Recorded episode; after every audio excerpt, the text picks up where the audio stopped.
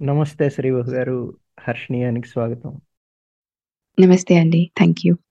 మొదటగా మీ ఫాదర్ జర్నలిస్ట్‌గా పనిచేస్తున్నారు.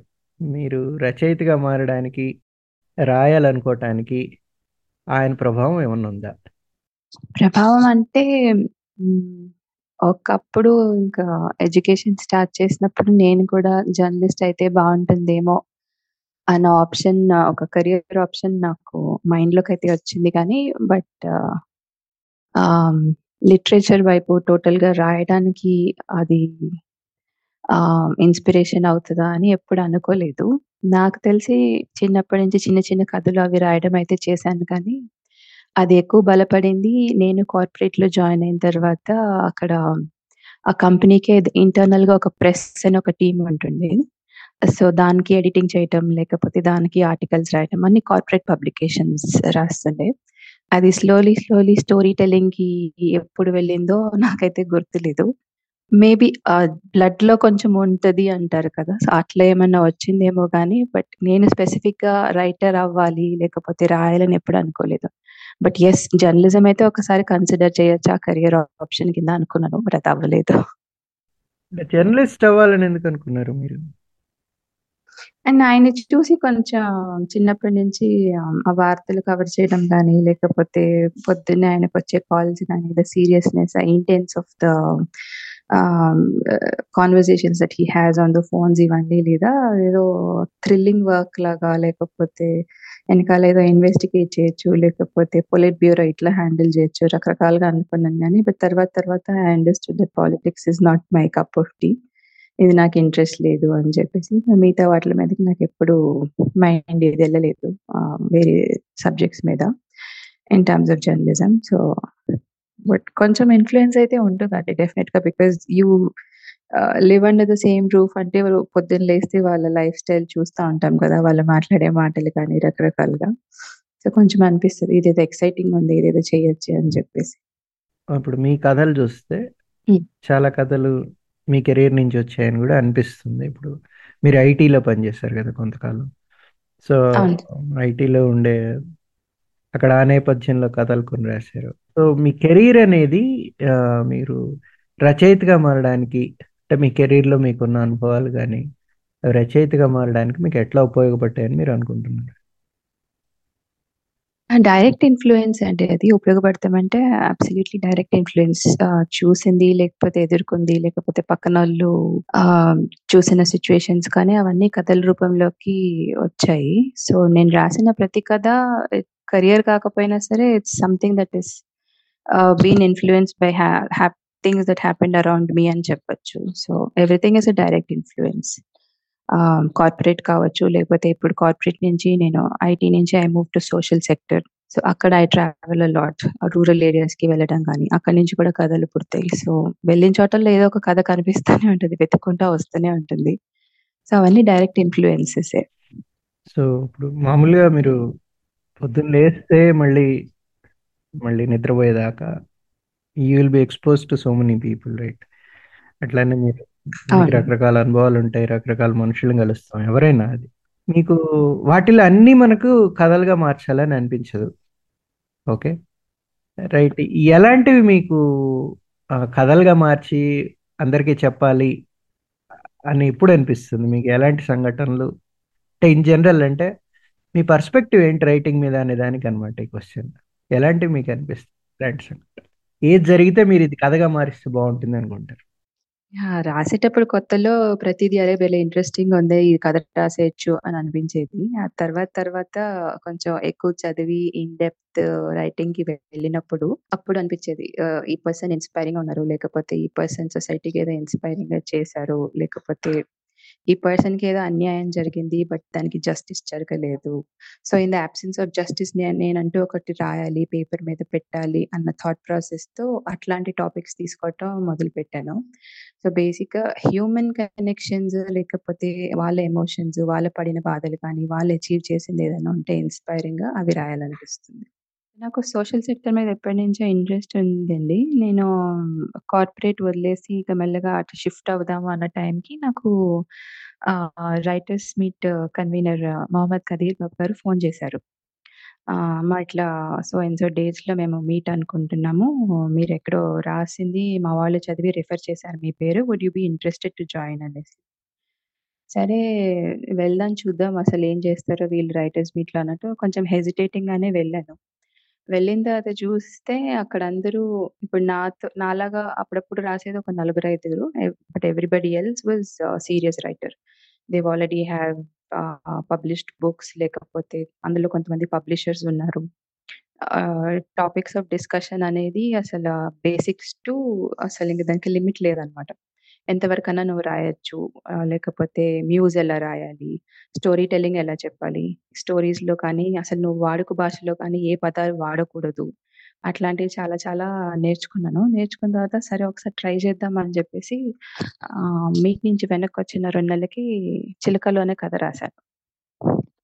అసలు నేనక్కడ ఏం నేర్చుకున్నానో చూద్దాం ఒక కథ రాసి చూద్దామని. అది నేను అక్కడే ఒక ఎవరో పరిచయం అయితే వాళ్ళకిచ్చాను. 'గోదావరి అంతర్జాల మ్యాగజైన్' అని చెప్పి. ఒకసారి పబ్లిష్ చేసి చూస్తారా అనేసి. అసలు ముందు మీరు చదవండి మీకు నచ్చితే పబ్లిష్ చేయండి అనేసి. వాళ్ళు చూసి వారం తర్వాత కాల్ చేసి వీరు పబ్లిషింగ్ దిస్ అన్నారు. అప్పుడు కొంచెం స్పార్క్ లాగా వచ్చింది. ఇంకా అది చదివిన తర్వాత అందరూ బాగా రాసావు అది ఇది అని చెప్పి కాంప్లిమెంట్స్ లేకపోతే కొంతమంది డెవలప్‌మెంట్ ఫీడ్‌బ్యాక్ ఇవ్వటం అట్లా జరిగింది. ఈ స్లోలీ స్లోలీ ఇంకా ఆ మోడ్‌లోకొచ్చేసాను. ఇంకా రైటింగ్ మోడ్‌లోకి. సో మీరు ఫీడ్‌బ్యాక్ అన్నారు కదా! హ్మ్. ఈ ఫీడ్‌బ్యాక్ ఎలా వస్తుంది? మీకు ఏ రూపంలో వస్తుంది? అంటే మీరు నెట్‌లో మీరు అన్ ఆ మ్యాగజైన్‌లో పబ్లిష్ చేసిన తర్వాత అక్కడ వాళ్ళ మ్యాగజైన్ నుంచి వచ్చినవా? లేకపోతే ఎలా వచ్చింది ఫీడ్‌బ్యాక్ మీకు? ఏ రూపంలో వచ్చింది? మ్యాగజైన్‌లో తక్కువ మంది కామెంట్స్ పెడతారండి. బట్ అయిపోయిన తర్వాత పబ్లిష్ అయిన తర్వాత మనం ఫేస్‌బుక్‌లో అక్కడ ఇక్కడ లింక్స్ పెడతాం కదా! ఆహ్, నా స్టోరీ ఇక్కడ పబ్లిష్ అయింది. చదవండి, అభిప్రాయం చెప్పండి అని. సో, అక్కడ చూసిన వాళ్ళు అక్కడ కామెంట్స్ పెట్టటం, లేకపోతే బాగా క్లోజ్‌గా ఉన్న వాళ్ళు నంబర్స్ తెలిసిన వాళ్ళు కాల్ చేసి మాట్లాడటం, మెసేజ్ పెట్టటం. ఇట్లా. అంటే ఇప్పుడు సోషల్ మీడియాని మీరు ఫీడ్‌బ్యాక్ గురించి అనేది మీరు వాడుకుంటారు. సోషల్ మీడియా ప్రెజెన్స్ అనేది మీకు యాస్ అ రైటర్‌గా మీకు ఎట్లా హెల్ప్ అవుతుంది అని మీరు అనుకుంటారు? సో, యాక్టివ్‌గా ఉన్న వాళ్ళకి అది యాక్చువల్‌గా బెనిఫిట్ ఏనండి కథలు పోస్ట్ చేసుకోవచ్చు. మీ ఫీడ్‌బ్యాక్ రావచ్చు. జనాలకి తెలుస్తుంది మీరు రాస్తున్నారని, లేకపోతే బడ్డింగ్ రైటర్ అని చాలా చాలా తెలుస్తాయి. బట్ నేనేంటంటే ఏదైనా కథ పబ్లిష్ అయితే, లేకపోతే ఎవరైనా రివ్యూ పెడితేనో, ఫీడ్‌బ్యాక్ పెడితేనో అప్పుడు ఎళ్ళి వాళ్ళకి థాంక్స్ చెప్పటమో, లేకపోతే కథ పబ్లిష్ అయిందని చెప్తాను గానీ, పెద్ద యాక్టివ్‌గా లేనక్కడ. మీ పుస్తకంలో మీరు రాసిన కథల విషయానికొస్తే, మీ అనుభవం నుంచి వచ్చినవే ఈ కథలు చాలా మటుకు. అది మీరు గూడా ఎక్స్‌ప్రెస్ చేశారు. అదే విషయం. ఒక ఇన్సిడెంట్ మీరు చూసిన ఒక ఇన్సిడెంట్ గాని ఏదైనా? కథగా మార్చే ప్రాసెస్ ఏంటి? చూసింది ఉన్నది ఉన్నట్టుగా రాస్తే అలా గూడా ఒకసారి ఎక్స్‌పెరిమెంట్ చేస్తే అది జర్నలిజం చేస్తున్నావు నువ్వు అనేసి అన్నారు. Which is right actually. So, అందుకని ఆహ్, సెకండ్ టైమ్ మళ్ళీ అదే కథ ఎడిట్ చేస్తున్నప్పుడు చాలా జాగ్రత్తగా ఆలోచించి రాసాను. బేసిక్ ఏంటంటే ఆహ్, ఉదాహరణకి నేను ఆహ్, 'ట్యాంక్ బండ్ శివ' గారిది కథ రాసాను. అందులో పుస్తకంలో 'శివ అంటే ఈడే' అని. ఆ కథకి అసలు ఏంటి ప్రాసెస్ అని ఫస్ట్ ఎళ్ళి ఆయన్ని కలవడం జరిగింది. ఆయన గురించి నేను అంతకుముందు ఇంకెవరిదో కథ రాసానండి. 'రైస్ ఏటీఎం' రాము దోసపాటి గారిది ఏదో కథ రాసాను. అప్పుడు ఆయన ఎందుకో మాటల్లో 'ట్యాంక్ బండ్ శివ' గారి రిఫరెన్స్ ఇవ్వడం జరిగింది. సో, నేను రాము గారి దగ్గరే నంబర్ తీసుకొని ఆయనకి ఫోన్ చేశాను. నేను ఇట్లా మిమ్మల్ని కలవాలనుకుంటున్నాను అంటే, "ఏ పేపర్ అమ్మా?" అని అడిగారాయన. అంటే నేను జర్నలిస్ట్ కాదండి. నేను కథలు రాస్తాను. సో, ఒకసారి కలవాలనుకుంటున్నానంటే, సరే ఆహ్, ఎల్లుండి రా బిడ్డ అని ఒక టైం ఇచ్చారు. ఆ టైంకి వెళ్ళాను. అప్పుడు ఆయనది నేను కూర్చొని ఇంటర్వ్యూ చేసింది దాదాపు 5 గంటలు పట్టింది. 5 గంటల్లో హ్మ్, ఆయన అనేసారు ఆ మాట. ఇంతమంది చాలామంది వచ్చి మాట్లాడారు. నన్ను ప్రశ్నలేసారు, ఇంటర్వ్యూలు చేసిర్రు గానీ, నన్నెవరు ఇంత పర్సనల్ క్వెషన్స్ అడగలే అది ఇది అని చెప్పి ఆయన ఆ బాధంతా చెప్పుకుంటూ I don't know when he started crying and when he started expressing his thoughts.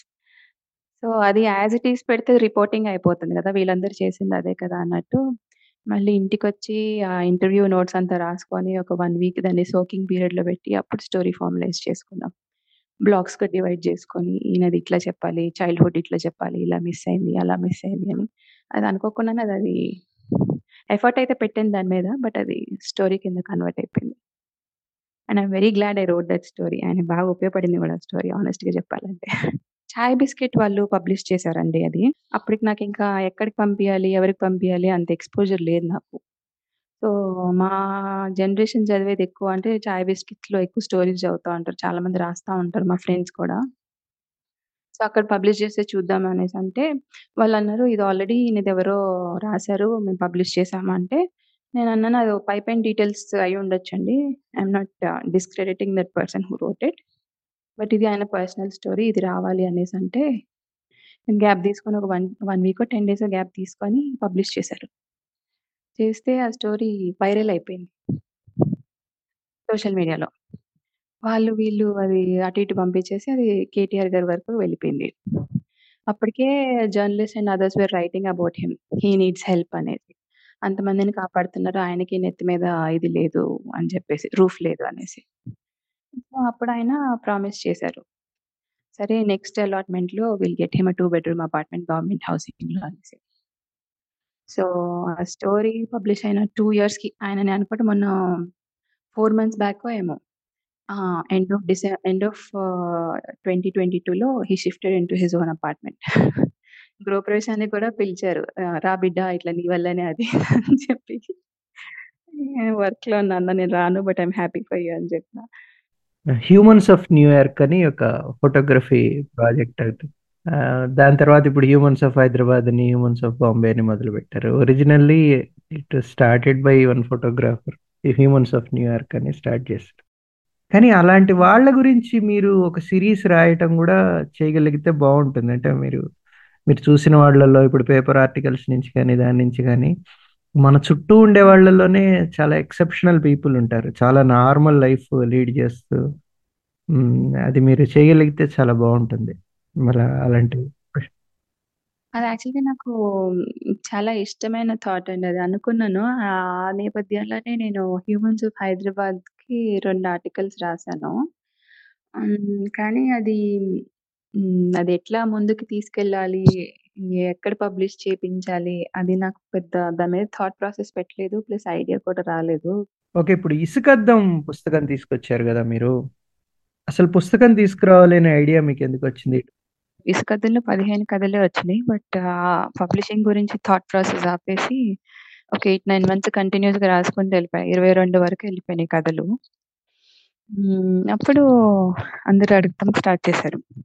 "ఇన్ని రాస్తున్నావు, ఇన్ని పబ్లిష్ అయితున్నాయి. నీ పుస్తకం ఎప్పుడు? నీ పుస్తకం ఎప్పుడు?" అని. బట్ ఒక పాయింట్‌లో ఇంకెట్లా అయిపోయిందంటే ఇప్పుడు ఈ కథలన్నీ బయటికి పంపిస్తే గానీ నాకు కొత్త థాట్ ప్రాసెస్ వచ్చేటట్టు లేదు.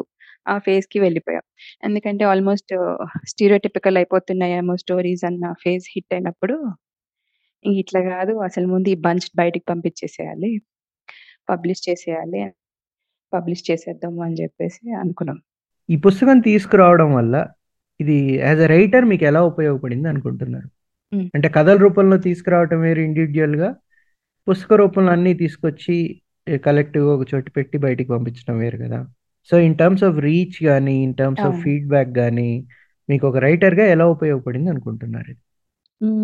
ఒక రైటర్‌గా అంటే ఇప్పుడు ఇదివరకు కథలు అక్కడ ఇక్కడ పబ్లిష్ అయితే అవి సింగిల్ స్టోరీస్ కదండీ. ఆహ్, లేకపోతే ఏదో ఒక సంకలనంలో ఒక కథ పబ్లిష్ చేయాలి. ఆ! ఈ పుస్తకంలో ఆ కథ బావుంది అని అలా మాట్లాడుకునేవాళ్ళు. ఇప్పుడు కలెక్టివ్‌గా ఒక 15 కథలంటే people talk about your work as a whole.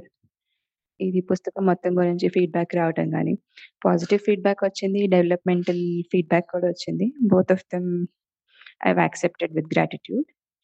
Ah, అంతకుముందు అక్కడ ఇక్కడ కలిసినప్పుడు ఓహో! ఈ కథ రాసావా? అవును అక్కడ చదివాను అన్నట్టు ఉండేది. ఇప్పుడు నువ్వు ఇసుకద్దం శ్రీ ఊహ కదా! అని ఆ గుర్తు పెట్టేయడం లేకపోతే కొంచెం ఒక్కొక్కసారి ఇబ్బందిగా ఉంటుంది. ఒక్కొక్కసారి పర్లేదు మనం కూడా ఏదో రాసాంలే. ఇంకా వర్క్ చేయొచ్చు. ఇంకా ఇంప్రూవైజ్ చేసుకోవచ్చు అన్న ఫీలింగ్‌లో ఉంటది.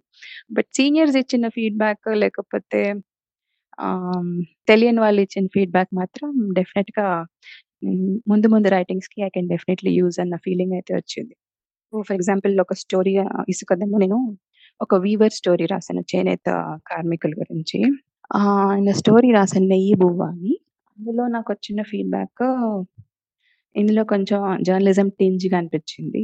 ఆహ్, వీవింగ్ గురించి అంత ఎక్స్‌ప్లెయిన్ చేయకుండా ఉండాల్సిందేమో ఆహ్, పైపైన చేయాల్సింది అనేసి అన్నారు. ఆ తర్వాత మళ్ళీ వాళ్ళు చెప్పిన తర్వాత నేనెళ్ళి రీ రీడ్ చేసుకుంటే ఒక 2, 3 సెంటెన్సెస్ మహా అయితే ఒక పారాగ్రాఫ్ అట్లా అనిపించింది నాకు కూడా. ఇందులో వీవింగ్ గురించి ఎక్కువ డీటెయిల్స్ ఇచ్చాను. పాఠకుడికి అది అవసరం లేదేమో అట్లాంటి థాట్స్. యాస్ ఎ రైటర్ మీరు ఇదొకటి కథగా మారిస్తే బావుంటుంది అనుకోని, అది మార్చలేకపోయిన సందర్భాలేమన్నా ఉన్నాయా?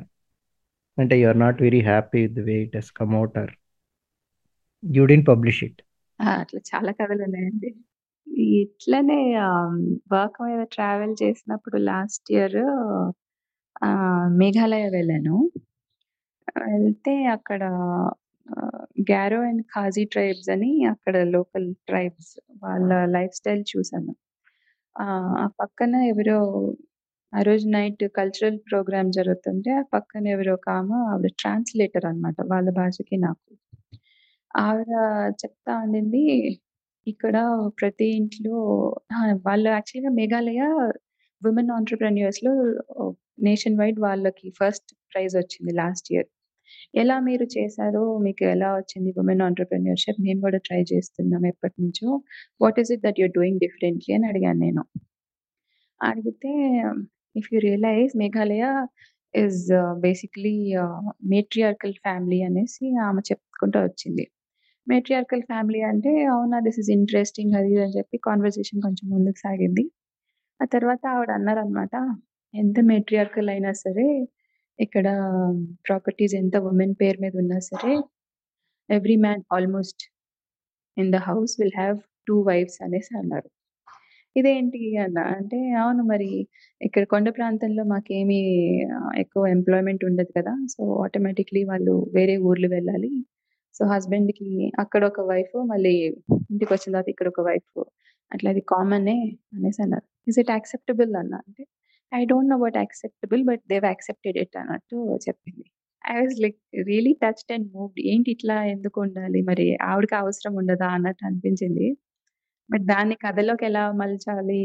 ఇంకా ఎంత రీసెర్చ్ పడుతుంది? మళ్ళీ వెళ్ళి తిరిగి మాట్లాడాలా? ఇన్ని ఆలోచించి దాన్ని పక్కన పెట్టి యాక్చువల్లీ సగం రాసి పక్కన పెట్టేదాన్ని I don't know if it materialize in to a story but I really want to at one point. ఇప్పుడు ప్రస్తుతం మీరు మీరు ఏమన్నా రాస్తున్నారా? ఏమన్నా సంఘటనలు ఇది కథలుగా మార్చాలని మీకు అనిపించిన సంఘటనలు ఏమన్నా ఉంటే చెప్తారా? ఈ మధ్య కాలంలో. ఈ మధ్య కాలంలో అంటే పుస్తకం వచ్చిన తర్వాత ఇంకా ఎక్కువ సీరియస్‌గా స్టార్ట్ చేయలేదండి. బట్ థాట్స్ అయితే ఉన్నాయి. అక్కడక్కడ రీసెర్చ్ చేసి సినాప్సిస్ రాసుకోవడం అదంతా జరుగుతుంది.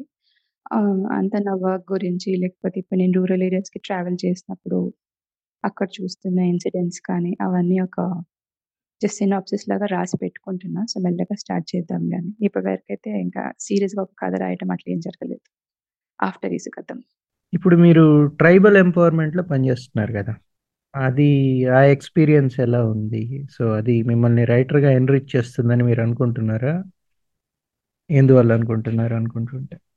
Enrichment in the sense thoughts evolve అవుతున్నాయి అని మాత్రం నాకు అనిపించింది వెళ్ళిన ప్రతిసారి. వాళ్ళ లైఫ్ స్టైల్ చూసి కానీ, లేకపోతే సిటీలో మన లైఫ్స్ కంపేర్ చేసుకుంటున్నప్పుడు, వాళ్ళతో ఇంటరాక్ట్ అవుతున్నప్పుడు, లేకపోతే వాళ్ళ కస్టమ్స్ కానీ వాళ్ళ బిహేవియర్ ప్యాటర్న్స్ కానీ చూసినప్పుడు, కొంచెం టైం పడుతుంది అవన్నీ అబ్జర్వ్ చేసుకోవడానికి. అది చేసుకున్న తర్వాత కొంచెం ఓకే. ఇలా కూడా ఆలోచించాలా? ఇలాంటి నేపథ్యంలో కూడా ఉంటుందా ఒక సిట్యుయేషన్ అన్నట్టు థాట్స్ ఇవాల్వ్ అవుతున్నాయి. సో, అందుకే తొందరపడి రాయడం ఎందుకు అనేసి జస్ట్ ఆ సినాప్సిస్ అన్నీ రాసుకొని పెట్టుకుంటున్నారు ఆ! తర్వాత వర్కౌట్ చేసి దాన్ని ఎలాబరేట్ చేయొచ్చు స్టోరీ లాగా అని చెప్పేసి. బట్ యెస్ ఆహ్, రూరల్ ఏరియాస్‌లో ఎక్కువ కనిపిస్తాయి మనకి కథలు. చివరిగా మీరు ఇప్పుడు ఇసుగద్దం పుస్తకం తీసుకొచ్చారు కదా ఎవరైనా కొత్త రైటరు అంటే ఎవరైనా రైటరు మొదటి పుస్తకం తీసుకురావాలి అనుకుంటుంటే వాళ్ళకు మీరిచ్చే అడ్వైజ్ ఏమైనా ఉందా? సో, ఇప్పుడు ఒక కథ రాసినప్పుడు నేనేమంటున్నానంటే అది ఇంప్రూవైజేషన్ అవ్వచ్చు, అవుతుంది. ఇంకా బెటర్ వెర్షన్ వస్తుంది అనుకుంటే, దానికి వెయిట్ చేసి అట్లనే అన్ని స్టోరీస్ డబుల్ చెక్ చేసుకొని ఆహ్ అప్ మీకు కరెక్ట్‌గా అనిపించినప్పుడు పబ్లిషింగ్‌కి వెళ్తే బావుంటుందని నా ఉద్దేశం. మన ఫ్రెండ్స్ వేసేసారు, లేకపోతే నాకన్నా వెనక స్టార్ట్ చేసిన వాళ్ళు కథలు వేసేసారు, పుస్తకం వేసేసారు. అట్లాంటి పీర్ ప్రెషర్‌లోకి వెళ్ళొద్దు అని అంటున్నాను నేను. అండ్ రెండోది జస్ట్ పుస్తకం వేస్తే సరిపోదు కదా! దాని తర్వాత ఏ ఎగ్జిబిషన్‌లో పెట్టాలి, లేకపోతే ఎక్కడ రివ్యూస్‌కి పంపించాలి, ఇవి రకరకాలుగా ఉంటాయి. నేనైతే నాకు తెలిసి అంతా ఆన్ ద గో నేర్చుకున్నా. ఓకే. వీళ్ళకెళ్ళి ఇక్కడ ఆఫీస్‌లో రివ్యూకి పంపించాలి, ఇక్కడ ఇవ్వాలి, అక్కడ ఇవ్వాలి అని. ఆహ్, ఇనీషియల్‌గా కొంచెం హోమ్ వర్క్ చేసుకొని పెట్టుకుంటే బావుంటుందేమో అనేది నా opinion. Thank you. Thank you very much for your time. Thank you. Thank you. Wish you all the very best.